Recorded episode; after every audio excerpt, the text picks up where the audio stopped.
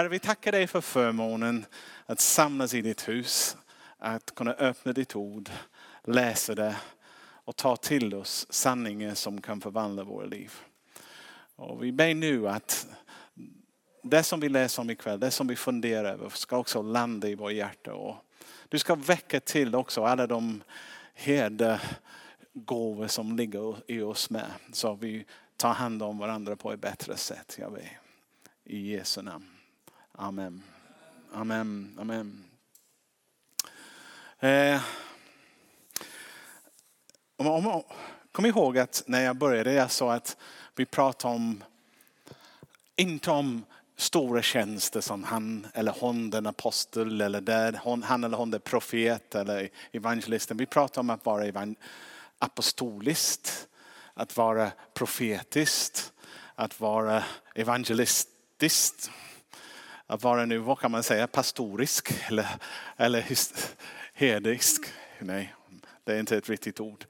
Men jag säger att de här är tjänstegåvor som ligger i oss alla. Vi får inte tänka att det är bara stora gubbar eller, eller kvinnor som vi pratar om. Vi pratar om dig och mig. Och vi tror att vi alla är en blandning av de olika tjänster. Och vissa har en mer betoning på det apostoliska, andra mer på den lärare typ och sånt. Och de alla är okej. Okay. Det finns ingen som är bättre än annan. Bara för att nu vi har haft de tre som jag tycker personligen är väldigt spännande. När jag pratar apostoliskt, profetiskt och evangeliserande. Jag tycker de är jättespännande för de är de tre som jag är intresserad av lite mer. Och de är också lite mer utåtriktade. Och, och det är lätt nu när man kan tänka när man pratar om hedertjänsten att det är lite tråkigt. Det är inte så spännande men staten är inte någonting nytt. En, en pastor, snälla någon. Vem vill vara en pastor? Jag minns en gång faktiskt, jag var på båten på väg till England och jag satt och fikade. Och det var en tjej som frågade mig, säger, och vad gör du för jobb? Och jag sa, jag är pastor. Tittade på mig konstigt, har ni inte dött ut? sa hon. har inte terapeuter tagit över eh, ditt jobb eller någonting? Och sen kunde jag säga till henne, nej vi behövs. Och sen gav jag henne en kunskapsord som chockerade henne lite. Men eh, tanken är att pastor kanske låter inte så spännande, det låter lite tråkigt. Lite, speciellt om man tar den bild av en pastor som finns på tv. Jag, jag har faktiskt inte tittat på tv om någon skådespelare som faktiskt spelar en pastor eller en herde som jag ser upp till. De flesta jag bara tycker, åh, snälla någon, var får de sina förutfattade meningar om pastorer? Och var får de sina förebilder ifrån? För den bibliska förebilden av en herdetjänst är någonting gott och bra. Nu, eh, de andra tre jobbar mest utåt, uppåt och utåt. De sista två som är pastor och eh, lärare, de jobbar mer inåt. Eh, församling. Och var en evangelist som vi sa förra gången att de trivs inte riktigt i församlingsgemenskap för de är skapade att vara där ute. Den här tjänsten du är skapad verkligen att vara här inne och försöka få ordning och försöka samla folk. Och något. Och om du har den läggning då, då kommer du trivs i församlingen väldigt bra. Väldigt bra. För bra. Ibland också. Eh, man kan ta död på det för att du, du tänker bara inåt. Men eh, om, Bibeln säger att det är det apostlar och profeter som lägger grunden till församlingen. Men det är pastorer och herdetjänsten som bygger själva byggnaden på grunden. Och mycket av den byggande är en församling. Mycket av den är eh, ihopsättande, uppmuntran, placera folk i olika tjänster, olika gåvor, försöka se till att det, det hela fungerar som en helhet. Det är en pastorstjänst. Det är en pastors yrke. Att få, få någonting att byggas på den grunden. Det är en sak att säga, jag har frälst av Jesus Kristus för han var gjord på korset. Ja, vi ska bygga församlingen, sen, sen vad? Det är herdens uppgift att försöka få någonting konkret av, av alla dessa människor. Med alla sina gåvor och vilja och talanger och sånt där. Försöker få oss gå i samma riktning. Eh, man behöver inte vara, nu är det lite svårt för jag är anställd som pastor. Men man behöver inte vara anställd, man kan vara pastoral och en vanlig församlingsmedlem. Det är många faktiskt församlingsmedlemmar som är det. Jag tycker jag, jag ser Tim här som sitter här och, och Kent. Mycket av deras tid när de är här i kyrkan, de är pastoral. De tar hand om folk. Pratar in i deras liv, bygger upp dem och sånt och försöker hjälpa dem komma igång och sånt. Så det behöver inte bara vara en, en, en proffstjänst om man säger så.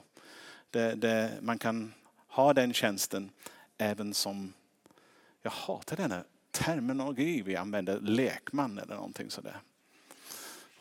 Är du vaken Kevin? Okej, okay, du är vaken.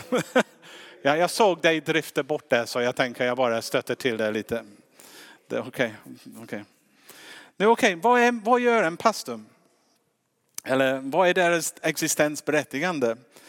Men det första jag tänker att det är herde för Guds folk. Och ordet herde det kommer från det gamla testamentet. Och det har faktiskt eh, sin vad kan man säga, väsen på själva ordet är verkligen grundat i Bibeln. Vad står det i Bibeln? Om vi läser, jag plockar ut en vers från gamla testamentet, där första Moseboken 48.15. Då står, och han välsignade Josef och sa det, den Gud som min fäder, av, fäder Abraham och Isak har vandrat inför, den Gud har varit min herde från min födelse ända till idag. Okej. Okay. Och sen man kan tänka den, den mest välkända psalm när David skriver om, om Gud. Vad säger han? Kan vi se den 23 psalm. Herren är min herde. Mig skall inget fattas. Han låter mig vila på gröna ängar. Han för mig till vatten där jag finner ro. Han ger liv åt min själ. Han leder mig på rätta vägar för sitt namns skull. Även om jag vandrar i dödsskuggans dal fruktar jag inget ont. För du är med mig, din käpp och stav de tröstar mig. Du dukar för mig ett bord i mina fiendens osyn. Du smörjer mitt huvud med olja och låter min bägare flöda över. Ja, godhet, nåd ska följa mig i alla mina livsdagar och jag ska bo i Herrens hus för alltid. Jag tänkte evelinligen, men det var lite gammal svenska jag hade där i mitt Och eh, egentligen, själva ordet herde, eh, det beskriver väldigt bra Guds hjärta. Gud beskriver sig själv eller uppenbarar sig själv för sitt folk som deras herde.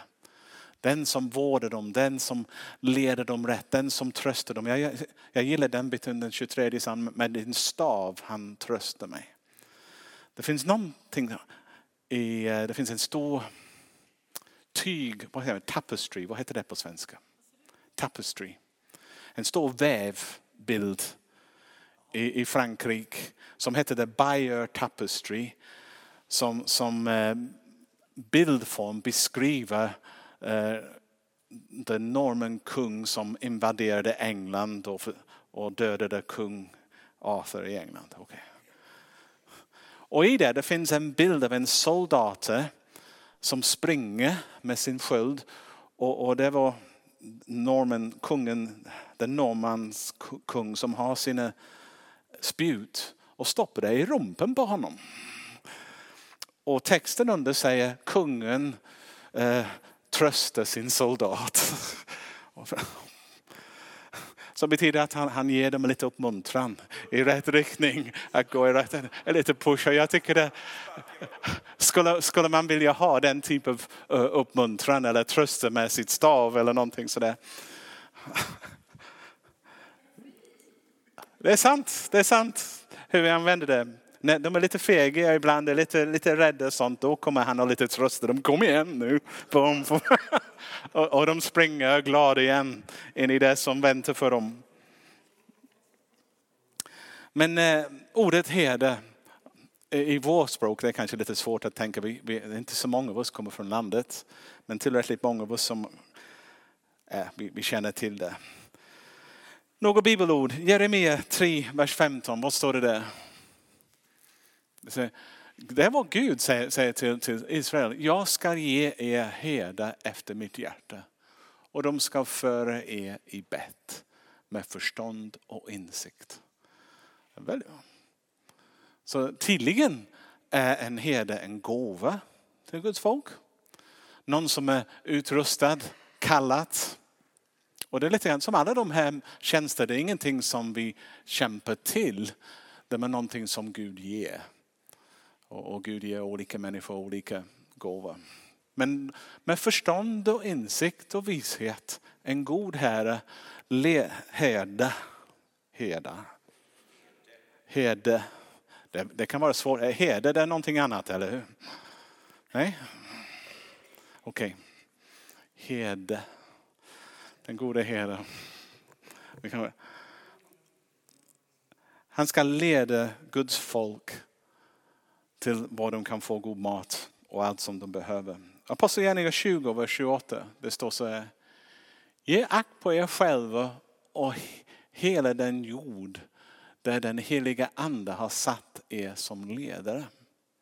Till att vara herde för Guds församling. Som han har köpt med sitt eget blod. Jag tycker det är intressant att, att eh, den heliga ande inte väljer ordet som chef. Eller mästare. Eller härskare. Eh, eh, eh, eller någonting. Han, han väljer ett ord som är väldigt mjuk. Väldigt omsorgsfull. Och har folkets bästa verkligen på sitt hjärta. Men, men den heliga ande har ju några leder till att vara herde. Och det är skillnaden egentligen med kristen ledarskap ibland och eh, någonting som inte är kristet. De ledare de är mjuka, och ödmjuka, lite mer, inte så mycket skrikande och befallande, kommer lite mer underifrån. Verkligen eh, eh, omsorgsfull för dem. För att ta hand om den dyrbaraste som Gud har, hans församling. Det som han har köpt med sitt eget blod. Det finns ingenting mer viktigt. Om ni är med i församlingen, ni är med i den dyrbaraste vad Gud har. Och det är en bra anledning att vara rädd om den. För det, det är mer viktiga än själva individen.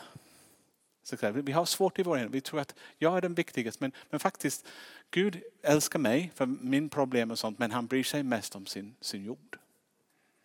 Eh, den, den pluraliska del av det. Okej, okay, en annan vers. Första Petrus 5 och 1. Har jag det? Nu uppmanar jag de äldste bland er, jag som själv är en äldste och vittne till Kristi lidande och som också har del i den härlighet som ska uppenbaras. Var herde för Guds jord. Och se och vaka över den. Inte av tvång utan frivilligt. Så som Gud vill. Inte för egen vinning utan med hängivenhet. Hängivet hjärta. Uppträd inte som herre över dem som anförtrott sig utan var fördomen för jorden. Det ger oss en bra bild också av vad det handlar om att vara herde, eller hur? Igen, det är inte denna, kom igen, kom igen. Det är inte den härskartyp, det är mer den, den mjuka som kommer. Kan vi gå tillbaka och läsa det igen lite? Det var den biten. Inte av tvång utan frivilligt. Okej. Okay. Pastorer, herde, den typen av person. Det kan vara kvinnor, det kan vara män.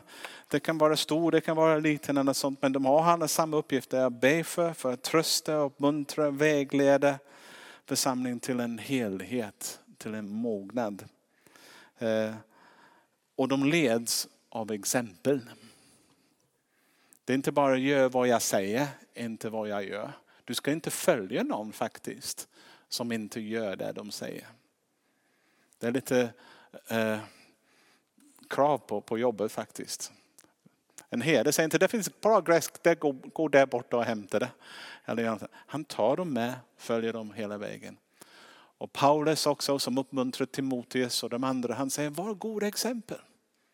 Och Petrus när han uppmanar, var exempel för alla andra i ditt sätt att leva, ditt sätt att vara, ditt sätt att tänka, ditt sätt, de värderingar som du besitter eller sitter på. Låt dem verkligen vara Guds värderingar och Guds hjärta som ni gör det. Ehm, och ordet är att de leds, inte drevs. Nu i, i vår västervärld, jag vet när jag växte upp i England, det var många herdar och sånt. Och sånt men de körde traktor bakom och bara ropade till hundar och sånt som sprang och jagade. Och sånt. Men i Mellanöstern en herde går framför får. Det är inte bakåt och driva. Och fåren hör hans röst. De känner honom och följer honom. Så enkelt är det. Så, så säger Kent som har lite djur och vet. Eller? Han nickar där så det är bra. Nu ska vi kolla lite grann på rollen utifrån psalm 23 igen. Så om vi kan få psalm 23 igen upp som det kom. Det finns tre olika funktioner som man kan se väldigt tidigt i den psalmen. Eh, den första är en herdes uppgift är att samla. Eh, samla sprättiga få som vill alla gå sin egen riktning och sånt sådär. Försöka få dem att, att vara som, som, som grupp. Och man brukar säga att om du hittar en får som är ensam, då är det vilse. Om ni har varit ute och kört ut på landet och du ser en får någonstans ensam, då har det kommit andra sidan av staketet eller stängsel. Och det, på något sätt det har kommit ifrån de andra, det har bara ätit och ätit. Och inte kollat. Och sen plötsligt de andra har ätit i en annan riktning. Och sen plötsligt Bä, bä, bä, bä.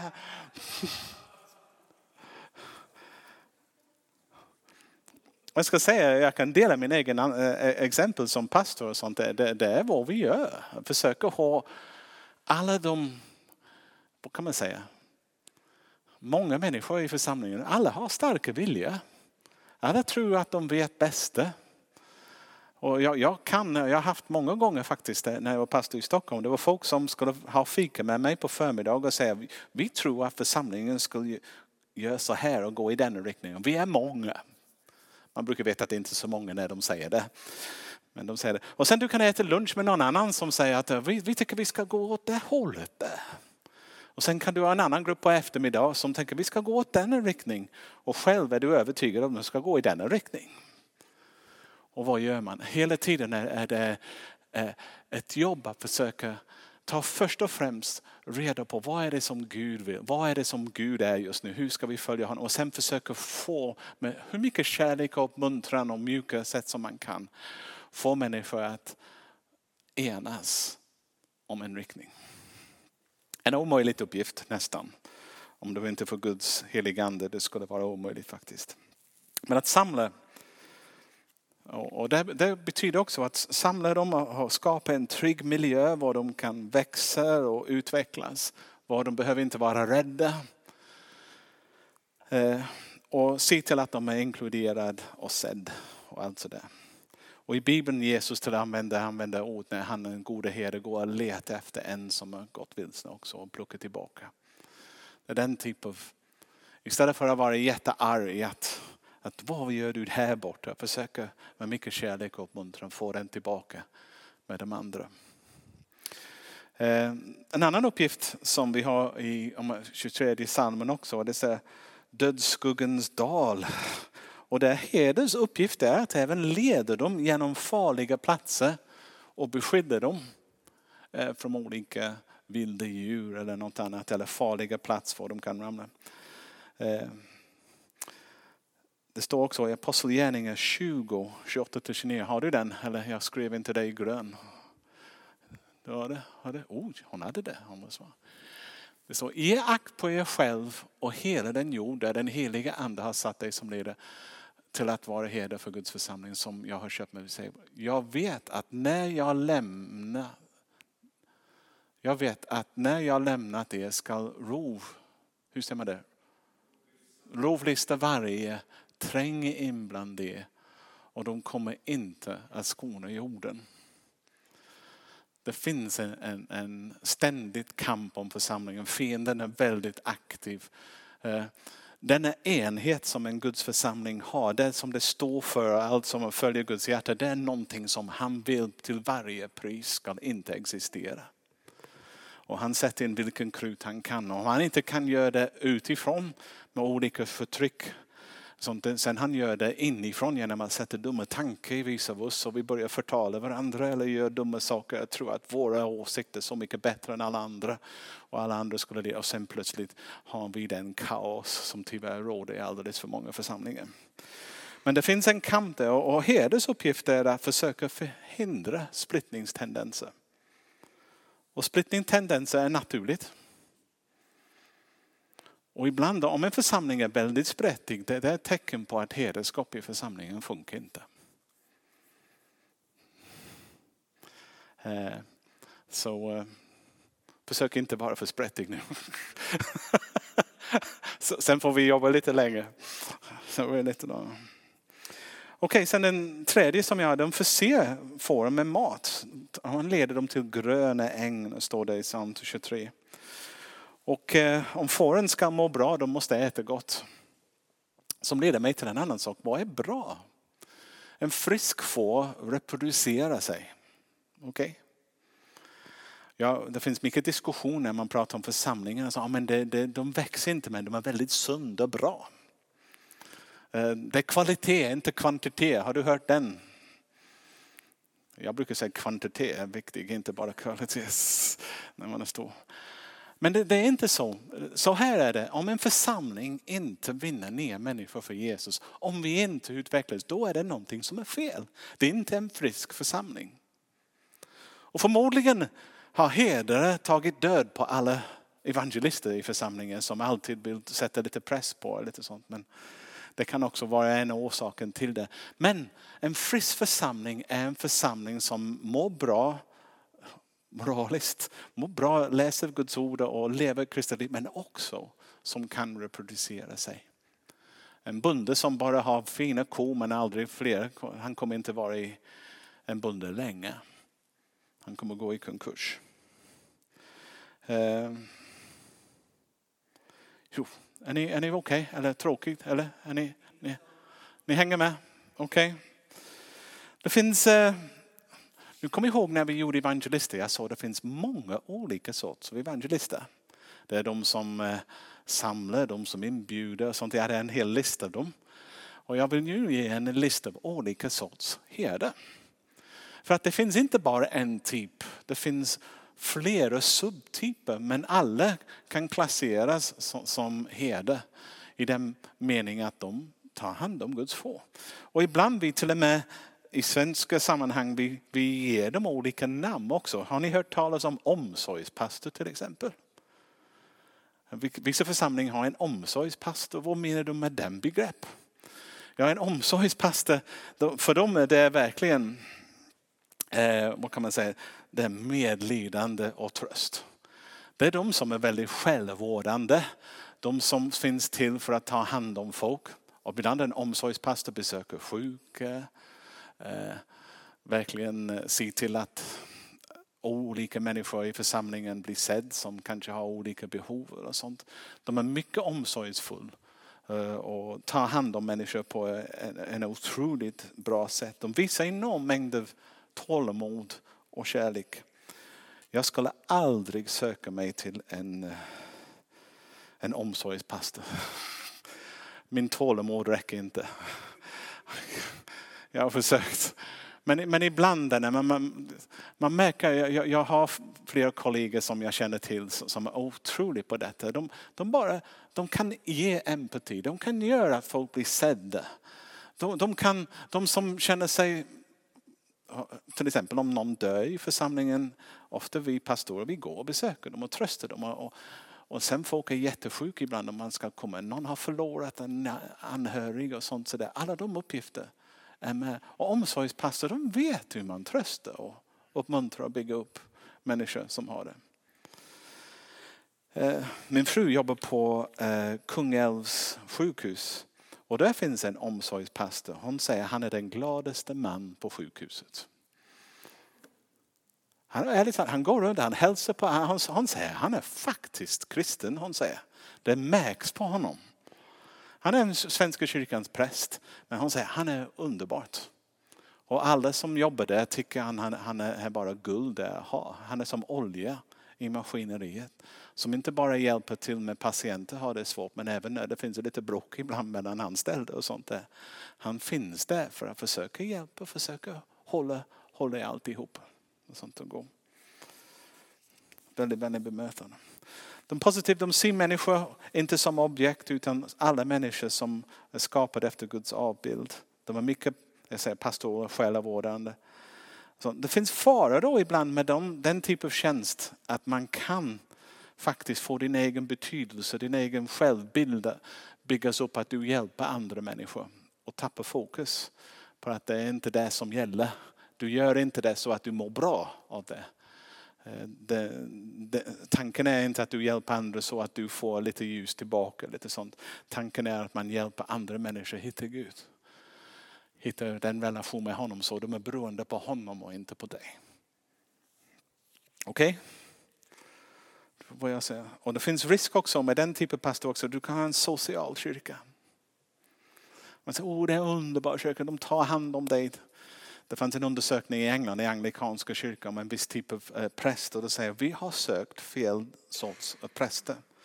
För de har sökt även vid anställningsfas herde. Och de sa flera av dem bara mamma kyrkan till döds.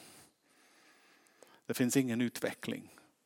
För att de bara tar hand om och älskar, oh, vi har det jättefint tillsammans. De glömmer bort att en, en församling ska vara missionellt utåtriktad, fokuserad utåt istället för ta hand om. Det var en man som jag hörde nyligen som hade varit på en, jag var med på en pastorskonferens och han sa att i hans församling finns det tre herdar som pastorer. Han säger det är så trög. Han säger. Han säger, när han gick hem, hans svärmor frågade hur var predikan idag? Han sa, ja, ja, vi somnade in i nåden igen. När man behöver egentligen en, en utmaning ibland. En församling för att må bra måste ha tröst men det också kräver det utmanas också uppmuntras och piggas på lite. Så vi behöver olika sorts av predikningar, inte bara hederskapstyp predikningar.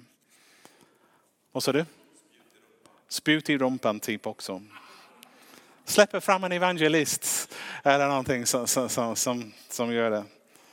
Det får inte vara så trygg att man känner sig oh, som en, en soffa man sitter i när man kommer och bara oh, på väg till himmelen. Mm. Nej, något är fel. Något är fel om det blir på det sättet. Är ni okej? Okay? Fortfarande vaken? Jag driver på, försöker gå. Den klockan är inte min vän. Undervisningspastor också, man har hört talas om också. Här är det sanningen och, och, integritet som är viktigt. Det står i Bibeln att Jesus säger ja, san, sanningen ska göra er fri.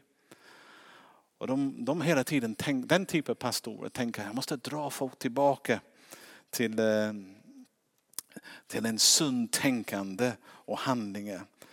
Och de, de, de måste undervisa, de tänker det är mer kunskap församlingen behöver och verkligen pressa in det som är rätt och fel och sånt så församlingen får det som de behöver. Och jag tror att de också de är medvetna om att alla misslyckanden, varje gång vi gör fel eller faller i synd, i grund och botten det är för att vi har en fel förståelse av vem Gud är. Någonstans. Vi tror att han är hård eller vi tror inte han älskar oss. Eller vi tror att han har krav på oss som han inte har. Sånt. Och många gånger brist på kunskap om vem Gud är, vilket hans hjärta är och sånt gör det till att vi väljer fel saker ibland.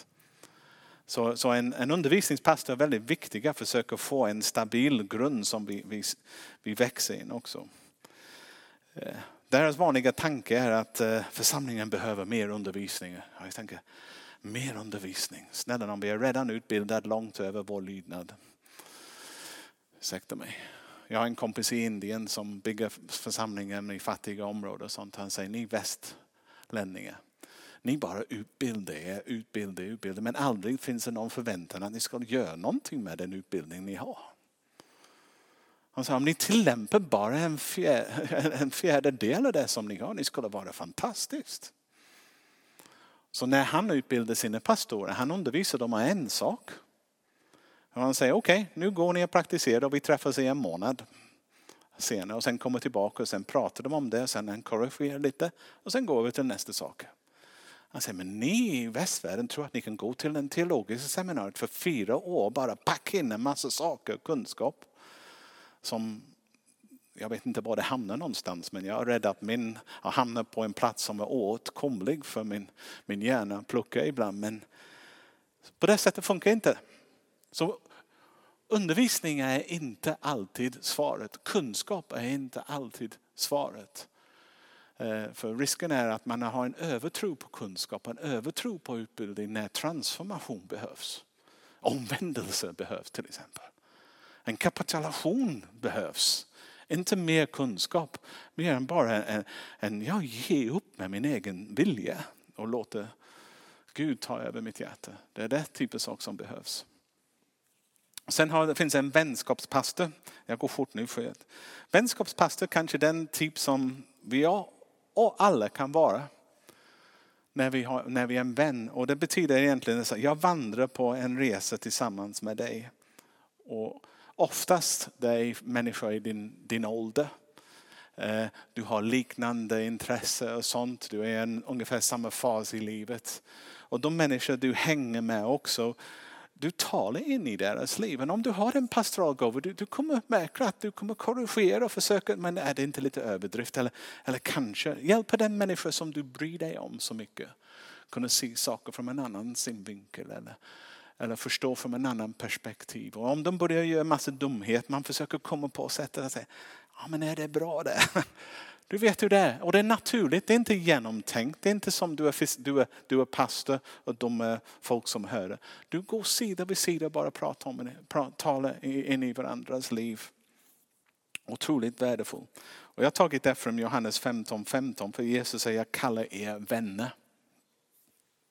Och denna modell är det som han använde med sina lärjungar. Han levde med dem under tre år. Han åt med dem. Han lekte med dem sov samma plats som dem. Besökte samma ställe. Han, han levde med dem, de såg hans liv och mycket av den undervisning han gav var egentligen när han under resans gång, han bara pratade med dem. Och när lärjungen blir lite arg ibland och säger, kan vi, ska vi kalla ner eld från himlen och bränna upp dem? Alltså, wow, wow, wow, wow, wow. Det är kanske inte bra, vi gör inte det. Och man ser att han korrigerar dem på vägen. Och när, den andra, när de säger, får jag sitta på din högra sida? Och så säger men kom igen nu. Genom att tjänande. Det sättet. Så, så, Jesus visade den modellen. Han tog sina medmänniskor som han ska bygga upp och vandrade med dem. Och vi alla kan göra det. Men vissa gör det utmärkt och väldigt bra att göra det. Positiv relationsbyggande, väldigt mycket så. Man gråter med dem som gråter, man skrattar med dem som skrattar, man lever med dem under alla, alla livets förhållanden. Man, vad säger man? Chill, chill, chill together. Vad säger man? Ja, softa. Ja, man softar varandra också. Men risken finns att man, det kan suddas bort ibland. Jag till exempel gör det ibland när jag jag måste alltid på, på något sätt komma ihåg att jag passar. Jag är som dem men jag är inte som dem. Egentligen det ligger ett ansvar hos mig. Att även om jag i min fritid om en människa eh, visar Jesu tjänst på något sätt. Jag kan inte vara deras vän alltid. Och ibland måste jag backa. Ibland. Jag har haft det tidigare som ung kille också. När, när folk går, jag kan inte gå hela vägen med på den. Nej, det gör jag inte. Jag känner inte mig hemma med det. Och sen vänskapen sätts på prov lite. Man, man kan känna sig utanför. Man kan känna, om jag säger något nu kommer jag förlora dem. Och de är nack, nackdelar med detta. Men det gäller att vara hålla i dig själv som äkta. Och inte försöka köra över dig själv eller kompromissa för mycket som man inte kan fungera. Eh, man kan även med vänskapstyp pastors, man kan säga för mycket ibland och sen är, sen är det slut med vänskapet. En annan bild av pastoralarbete är föräldrapastor. Jag kallar det för mamma och pappa. Pastor. Och här är en av de bästa, tidigaste bilder vad det handlar om att vara pastor. Om du har fått barn, din uppgift är att uppfostra dem för att kunna stå på egna benen och klara sig genom livet, eller hur? Och ditt jobb som förälder är inte att göra dem beroende av dig det är att försöka hjälpa dem komma in i alla deras gåvor, talanger, få den bästa möjliga start i livet och sånt. Och den pastor känns i en nötskal. Vi ska försöka hjälpa dem komma, komma till den plats var Gud har skapat dem för. Och det betyder ibland lite push, ibland lite tålamod. Ibland jag säger, jag, säger, jag vill att mina döttrar skulle cykla allihop. Så det betyder att trots att de cyklade omkull flera gånger. Jag plockade upp dem. Kom igen, ni fixar det. Vi prövar igen. Körkort var en mardröm. Om det finns någonting så skrämmande, det sitter i passagerarsätet. När din dotter försöker köra och tittar ner på pedalen när hon kör. Men jag vet, de ska klara körkort. Och jag gör allt som förälder. För, för mig, jag har inte gjort min uppgift om de inte kan cykla, köra och annat. Det hör till uppfostran. Så jag gjorde allt jag kunde för att få dem. Och så är det med pastoraltjänsten. Man, man gör allt man kan för att få dem. Men det finns nackdel också. Man kan vara överbeskyddande, eller hur? Det finns någonting som heter curling för äldre. När man, är för, man har dem i en liten bomullkula hela sitt liv. Man ska låta dem ramla ut ett träd. Jag minns när min dotter fick sin son, första son, hon köpte en hjälm för honom. Jag bara tittade på henne. Hanne, ingen hjälm. Ingen hjälm. Hon säger, men han är små, han kan ramla och slå huvudet. Ingen hjälm. Kom igen, han är en kille. Han måste kunna titta på andra killar efteråt.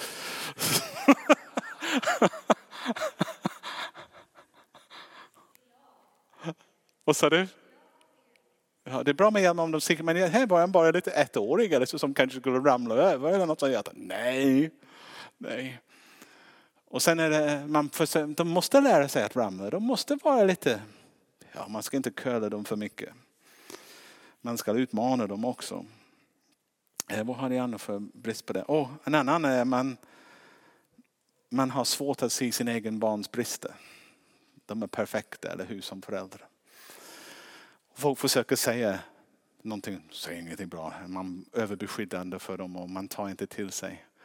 Lite grann också, även som pastor, man kan tro att de människor som du, du mentor för, uppmuntrar, de är bättre än vad de är. Så att du inte kanske korrigerar dem så hårt som de borde ha ibland. När de gör det. Okej. Okay. Är ni med? Ni har inte sovit än? Nästan. Jag ser nu att vi har, några är på väg nu bort så vi går fort. Det finns en annan som är bosspastor. Och de älskar ordning och reda, strukturer och fatta beslut och spika ut riktning och allt sådär. Och de vet vad är bäst. Jag ska inte gå in på mycket på dem. Utan att säga många församlingar föredrar sådana. De vill ha en pastor som vet vad han vill. Som är stabil, som man känner sig trygg med det. Och, och många unga pastor försöker gå in i den rollen när de inte är det. Och jag skulle säga om du gör det någon gång då skulle man kanske stretcha dig och försöka hitta en av de andra modellerna som är lite bättre också. Eh, de typer pastor också är lite oåtkomliga, de är lite distans för dem också. Och eh, det kan vara svårt. Men nu lämnar vi det. Har jag gett några? Men det finns fler säkert. Det var bara fem. Men pastors begrepp är lika bredd som det. Och bara för att du kan vara pastor och ändå vara lite betonad där och betonad där och ändå vara pastor. Som ansvar för att ta hand om Guds jord. Ehm, det finns mycket problem som pastorer möter och problemet är oftast, det kan vara så att du slukas upp med människors behov och du glömmer bort att tänka att först och främst församlingens uppgift är missionell, det är utåtriktat. Så gruppen ska må bra för att kunna leva ut sin tro. Men ibland som pastor, du, folk, jag menar, de folk gifter sig, de får barn, du ska, du ska vigga dem, du ska själavårda dem, du ska begrava dem. Eh, du ska sortera konflikter, du ska planera gudstjänster, du ska göra, det finns så mycket saker som du kom in på att du kan uppslukas av den praktiska saker och missa att tillbringa tid med Gud själv som du ska göra. För att både mata ditt eget behov så här är det. Ni får vara välsignade med min överflöd. Jag måste ha en relation med Gud som är tillräckligt stabil och, och, och stark så att jag kan mäta min egen behov. Och sen det som är över får ni. Men om jag inte vakar över den biten, ni får ingenting. Så, så ibland folk kan säga, vad gör ni pastorer? Ni bara predikar på söndag, och sen vi ser inte er på veckan. Eller som... Ja. Om du ska ha någonting att komma med för andra, du måste söka Gud för att få din egen behov med. Sen kan du dela ut andra. Och det mer du delar ut, det mer du måste fånga in. Det finns en relation här. Och det mer du Ta in, det mer du ger ut, det mer ström går igenom, det mer levande du blir. Faktiskt. Och då vet du att du är kristen. Du vet att du lever. Men det är en annan, en annan, annan trick. Eh, vad ska vi göra? Och sen också man kan ta det så personligt eftersom man om du är pastor, nu, nu går vi in på pastortjänst som ni har förstått. Om någonting är fel, den första folk går till är pastorn. Och, och, ibland som pastor kan man ha för mycket negativa saker som kommer. Musik är för högt, musik är för lågt, musik är för gammal, musik är för ny. Snälla, det finns inte en bra musik som finns som alla är glada för. Jag har tillbringat alldeles för många timmar i församlingen att diskutera musiken och stilen med människor som de är aldrig glada. Och sen, det finns ingen lås som fungerar på toaletten eller det finns ingen sked i skåpet där nere. Det finns, man kan komma med massor olika eh, eh, affischen på anslagstalen är, är för gammal och man hör allt detta och man kan bli lite för mycket uppslukade säger jag i det som har jorden till och glömmer bort målet. Varför man överhuvudtaget samlar folk i början. Målet är inte att samla folk. Målet är inte att vi mår bra. Målet är inte att allt fungerar. Målet är att vi återspeglar Jesus till en värld som behöver se honom och möta honom. Det är målet. Jag kommer ihåg när jag blev brandchef för första gången. Jag var 26 år gammal. Alldeles för ung att vara chef på en station. Men eh, jag fick det ändå. Och när jag kom och skulle ta, ta upp min tjänst, det var en äldre officer som var där för att möta mig. Han tittade på mig och jag såg hans sätt att titta på mig. Han tänkte, du är alldeles för ung och oerfaren. Och när jag tittade på honom, jag, såg, jag tänkte, jag är alldeles för ung och oerfaren. Hur ska detta gå? Och han sa till mig, får jag ge dig ett gott råd? Och jag tänkte, kom igen, jag behöver mycket. Jag kände mig redan då lite så. Han sa, han sa brandmännen kommer försöka övertala dig att deras välbehag är din högsta prioritet. Alltså, det är det inte, sa han. Alltså den överste chefen på huvudkvarter kommer att inspektera brandstationen och kommer att kolla på trädgården och maskinen och brandpumpar och allt sådär. Och försöka övertyga dig om att en fin brandstation, fina brandbilar, alla Eh, underhållit underhållet som de ska är din högsta prioritet. Han sa, det är det inte. Sen han tittade utanför fönstret och så ser alla de hus där ute.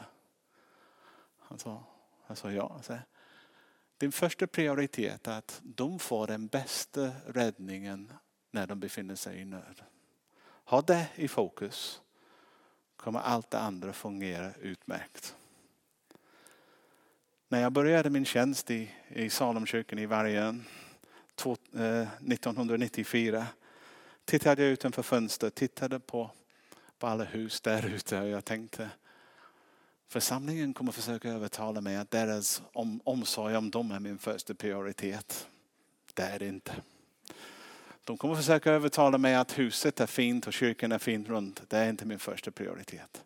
Min första prioritet som herde i församlingen är att de människor som bor där ute får den bästa möjliga presentation av vem Jesus är. Och det är för att göra det behöver du ett fint hus. För att du behöver det sköta om församlingsmedlemmar och sånt där. Men fokus är avgörande om det ska fungera. Är ni intresserade av varför pastorer slutar? Jag har kollat på statistik på det. Eh, de säger att många pastorer sköter inte sig som vanlig professionell vårdande typ av person för de vaktar inte sina gränser. För det finns en andlig dimension, en kallelse i det. En vanlig typ socialarbete, de vet att de, kan, de vet när de är ledigt och när de jobbar. Men pastorer, vi är alltid tillgängliga, lite sånt. Så. Men här är 90 procent säger att det är för stressigt. För många olika uppgifter som jag aldrig kan genomföra. För många bitar som man aldrig får göra slut på eller innan nästa kommer. 80 procent hänvisade till att det var oförsonligt med deras familj. Frun klagade eller man klagade eller det fixade inte med barnen för många kvällar och sånt. Så där helger och sånt. Det, det passade inte ihop med familjen så de slutade med det. 70 procent säger att de känner inte sig värdefulla och uppskattade för de bara får kritik. 50 procent säger att man eh, får ingen uppmuntran. Det är bara utmaningar hela vägen. 40 procent sa att de var för ensamma kände sig övergiven. Och 25 procent sa att det var besvärliga människor i församlingen som gjorde att de slutade. Konflikter och sånt sådär. Så det finns mycket som försöker ta död. Och sen Bibeln säger fantastiska saker om, om de som jobbar. Ska vi läsa Bibeln? Jag bara kom på en. Förlåt, det är inte din. Första Thessalonikerbrevet kapitel 5 vi ber er bröder att uppskatta de som arbetar bland er och leder er i Herren och förmana er. Visa dem den största kärlek för det arbete de gör. Håll fri med varandra. Vi uppmanar er bröder. Ja, vi försöker det. Jag gillar det. Var alltid glada, be utan uppehåll och tacka Gud i allt. Detta är Guds vilja för er med Kristus Jesus.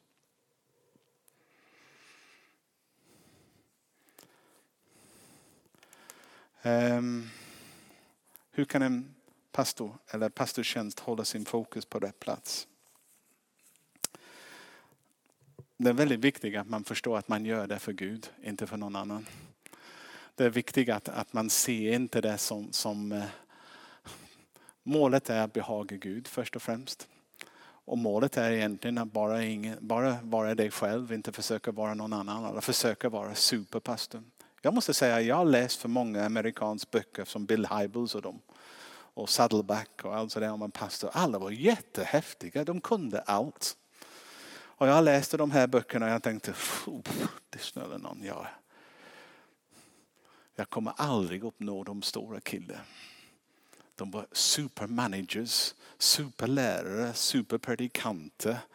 Och deras församling var megaförsamlingar med flera tusen och sånt sådär. Och jag kämpar som bara det i en församling med några hundra. Och man tänkte sig så värdelös. Intressant att Bill Hybels sista boken säger egentligen om du läser det, det står glöm allt som jag skrev tidigare. det är det. Det är det, ta ett in.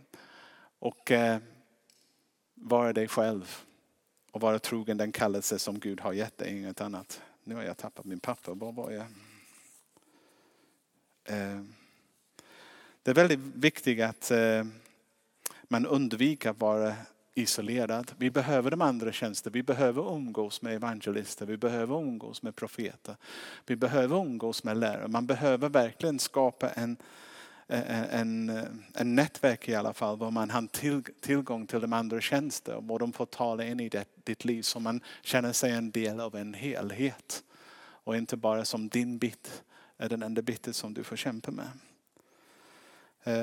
Sätt stopp för att vara alla till lags. Det är ingen idé att försöka vara alla till lags för du kommer aldrig klara det ändå. Var äkta. Och om du försöker säga vad folk vill höra, ibland du tappar dig själv efter ett stund. Du vet inte vad du står för, du vet inte vad du ska säga eller inte, eller vad du sa förra gången.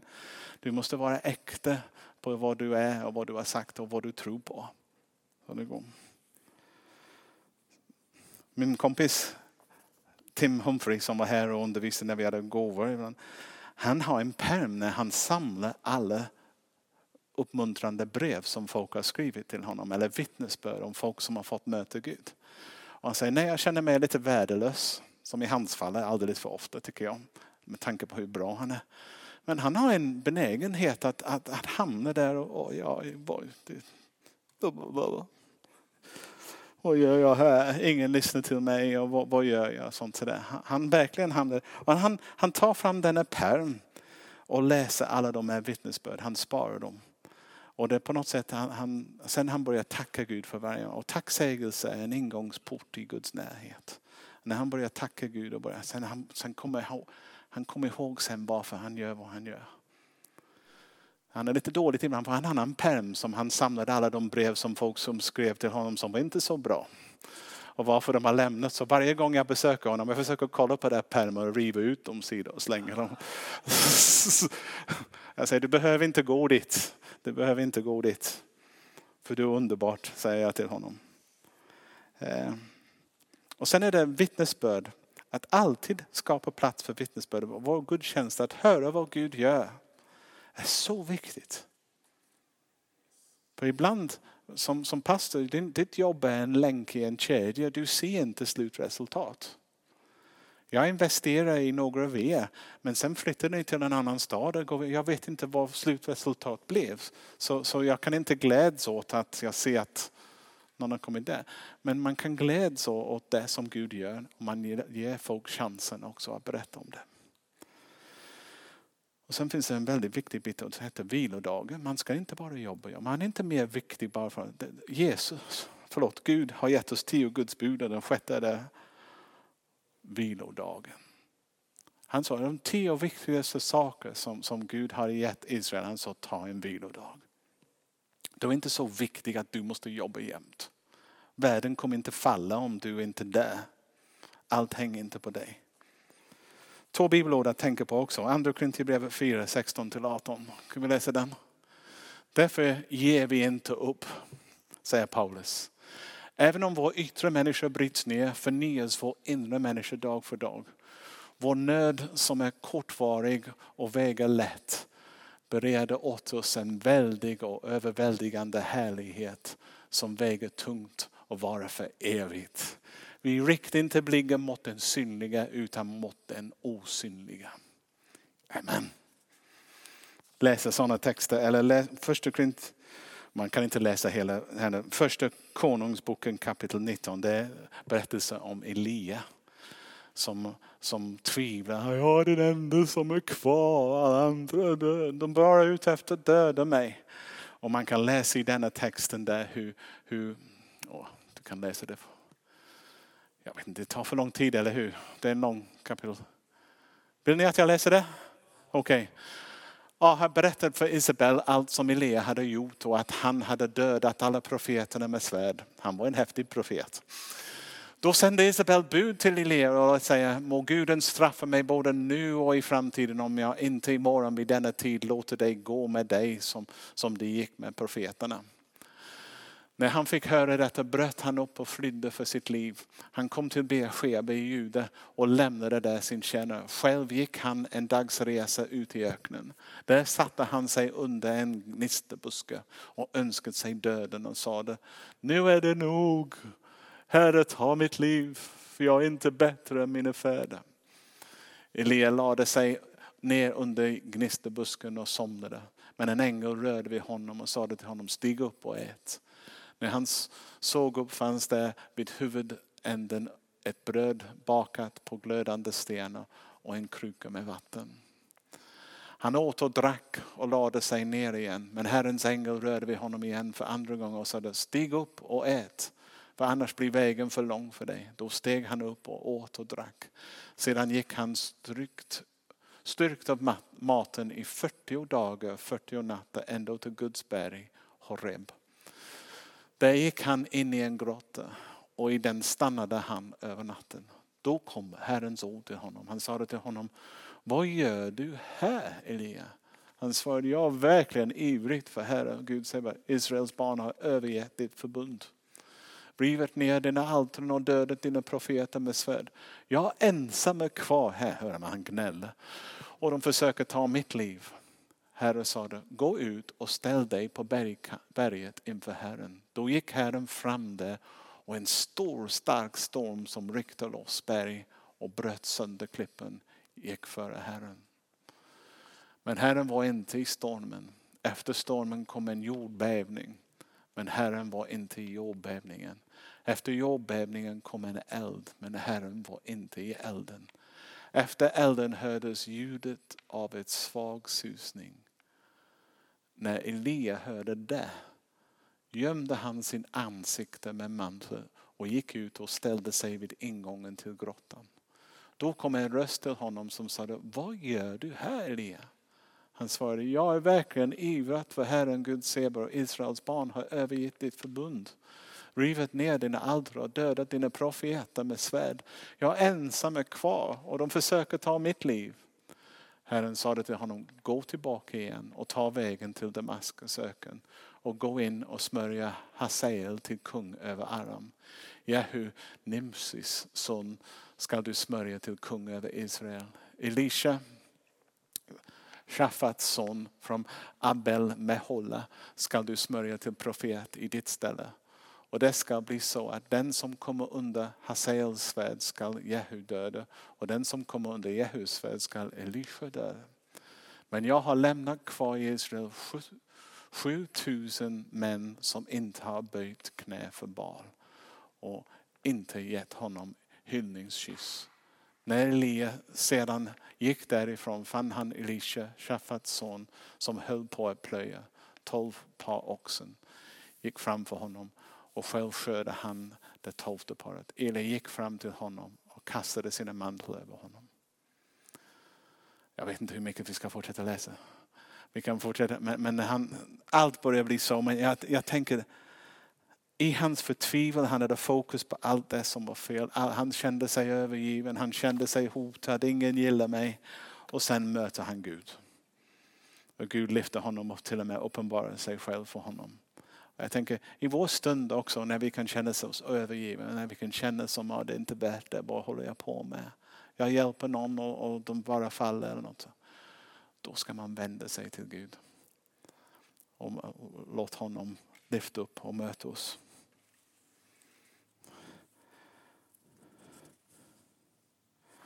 Och kom ihåg att vi kan vara överbeskyddande, vi kan vara överorganiserade. Bara för att det är lite kaotiskt betyder inte att det är fel. Vi kan vara överförsiktiga, lite riska är inte fel. Församlingen behöver andra predikanter också, andra kan få ett tag när man är trött. Vi växer med motstånd. Alla problem betyder inte att något är fel, det betyder bara att då kan vi stärka våra muskler. Och kom ihåg att konflikter kan vara början till en lösning. Det är hur man hanterar dem som är avgörande, inte att undvika dem. Och sist, vår församling är bara en del av Guds stor församling. Har man den perspektiv, och det är inte min församling heller. Det är inte din, det är Guds församling och vi har förmånen att vara en del av den.